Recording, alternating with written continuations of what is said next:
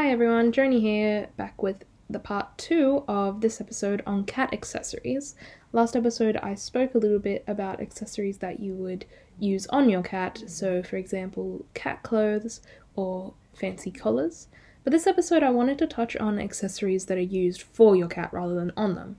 This can include things like cat backpacks, which I spoke about last, um, I think in a few episodes ago, I briefly spoke about that.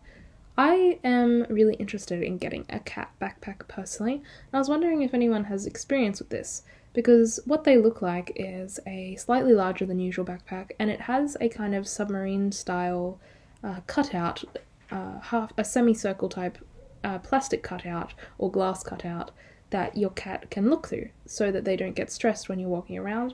I think that it's probably a growingly popular alternative to a cat carrier um, the traditional ones.